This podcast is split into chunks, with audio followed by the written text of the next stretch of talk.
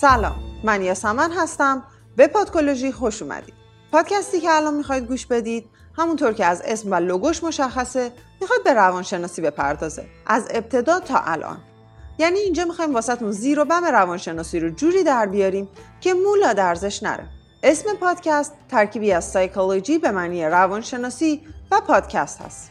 این اپیزود در تاریخ 8 مهر 1398 داره ضبط میشه که روز جهانی پادکسته. پس من از همینجا به تمام پادکسترها و پادکست بازها این روز رو تبریک میگم و امیدوارم که روز به روز جامعه آماری ما بزرگ و بزرگتر بشه.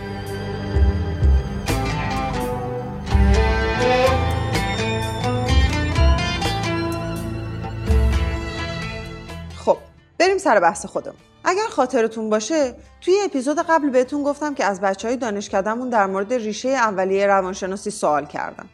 و هیچ کدومشون هیچ اطلاعی در این زمینه نداشتن و یا اگر اطلاعاتی هم داشتن اطلاعات درستی نبود. و همونطور که بهتون گفتم نقطه ابتدایی روانشناسی برخلاف تصور عموم که فکر می‌کنن اروپاست و یا اگر مطالعات جانبی داشته باشن به سمت یونان باستان رو میارن مصر باستان بوده. یعنی چی؟ یعنی اینکه اولین آزمایش روانشناسی ثبت شده در تاریخ هفت قرن قبل از میلاد مسیح در مصر توسط یکی از فرائنه انجام شده. خب بریم ببینیم مثلا این فرعون کی بوده. یکی از فرائنه نیمه دوم قرن هفت قبل از میلاد مسیح در مصر یک فرد فرهیخته و متفاوت از بقیه بوده. هنر و معماری و علم رو در مصر گسترش میده. باعث حاصل شدن برکت و رونق برای مردم مصر میشه و همینطور آشوری ها رو از مصر بیرون می‌کنه. و با تمام این موضوعات اولین آزمایش روانشناسی ثبت شده در تاریخ رو هم انجام میده. این فرعون فرهیخته کی بوده؟ این فرعون کسی نبوده؟ به جز سمتیک اول.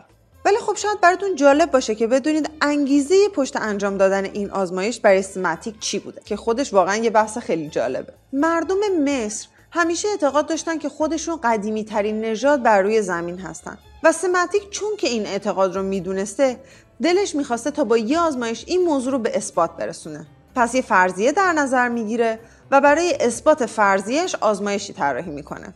گذشته از اینکه واقعا خیلی جالبه که سمتیک مثل روانشناسی امروزی برای اثبات یه عقیده فرضیه سازی و طراحی آزمایش رو انجام می‌داده فرضیه سمتیک چی بوده؟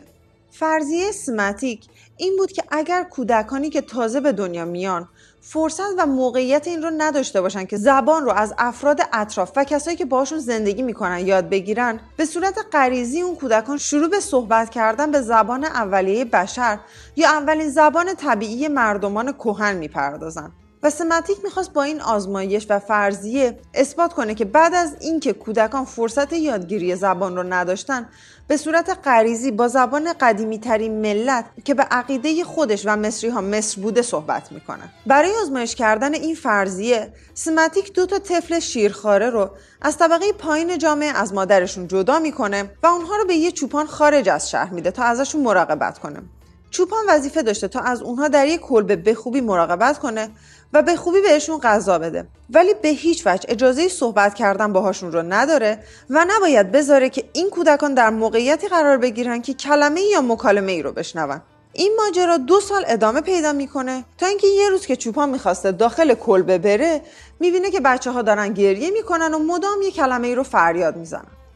اون کلمه چی بود؟ کلمه بکوس بود که اون بچه ها داشتن فریاد می‌زدن و مدام در حال گریه کردن تکرارش می‌کردن. بکوس چون که برای چوپان بیمعنی بوده توجهی به بچه ها نمی‌کنه و پیش خودش میگه خب حالا دارن یه چیزی میگن دیگه خیلی مهم نیست. دارن جیغ می‌زنن دارن گریه می‌کنن. ولی وقتی که دید این موضوع مدام در حال تکرار شدنه این موضوع رو به سمتیک اعلام می‌کنه و سمتیک دستور میده تا بچه ها رو پیشش ببرن. وقتی که سمتیک کلمه بکوس رو از زبان بچه ها میشنوه شروع می‌کنه به انجام تحقیقاتی در این زمینه که ببینه معنی این کلمه چیه. بعد از پیگیری های فراوانی که انجام میده به این نتیجه می‌رسه که بکوس کلمه فریگیاییه به معنی نون همین نون خودمون. گرچه بر اساس مطالعات جدید ما می‌دونیم که اصلا همچین چیزی اقلانی نیست و ممکن نیست که در صورتی که کودکان در معرض آموزش قرار نگیرن چیزی به اسم زبان اولیه بشر اصلا وجود نداره که بخوان بهش صحبت بکنن. و خیلی ها این رو میگن که بکس اصلا کلمه واقعی نبوده و صرفا یه سری اسوات تولید شده توسط بچه ها بوده که با توجه به اینکه اونها توی یه کلبه با چوپان زندگی می‌کردن از صدای بزرگ چوپان تقلید کردن. که البته منطقی هم به نظر میاد این حرف. ولی خب سماتیک انقدر وسواس داشته روی این آزمایش و انقدر می‌خواسته این آزمایشش به نتیجه برسه که به حدی دنبال این موضوع رفته تا برای بکوسی معنی پیدا کرد.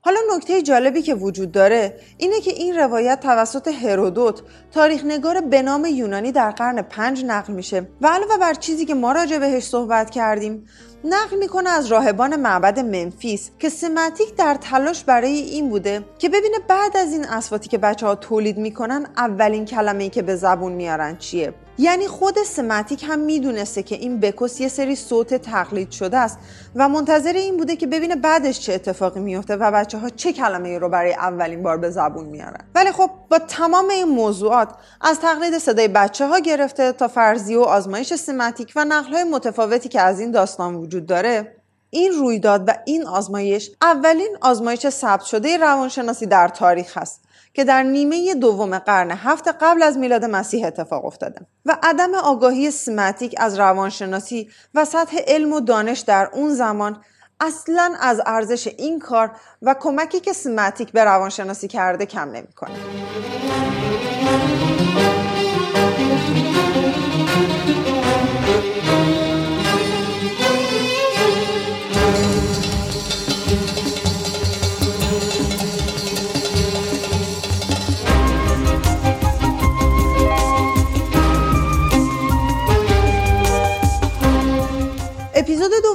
پادکولوژی همینجا تموم میشه. امیدوارم که از این اپیزود لذت برده باشید و دوستش داشته باشید. بابت تمام فیدبک های مثبتی که تا الان به من دادید ازتون ممنونم و دوباره بهتون روز جهانی پادکست رو تبریک میگم. از طریق کانال تلگرام، اینستاگرام و توییتر پادکولوژی می‌تونید به پیوست های مرتبط با هر اپیزود دسترسی داشته باشید. و در نهایت موضوعی که می‌خوام بگم و اصلا اجباری توی این مسئله وجود نداره اینه که در صورتی که می‌خواید به بهبود عملکرد من و پیشرفت پادکولوژی کمک بکنید می‌تونید یه سر به اکانت هامی باشه پادکولوژی بزنید و به هر مبلغی که می‌خواید اونجا از من حمایت کنید. خیلی ممنون که توی این سفر همراه من هستید. تا اپیزودی دیگر بدرود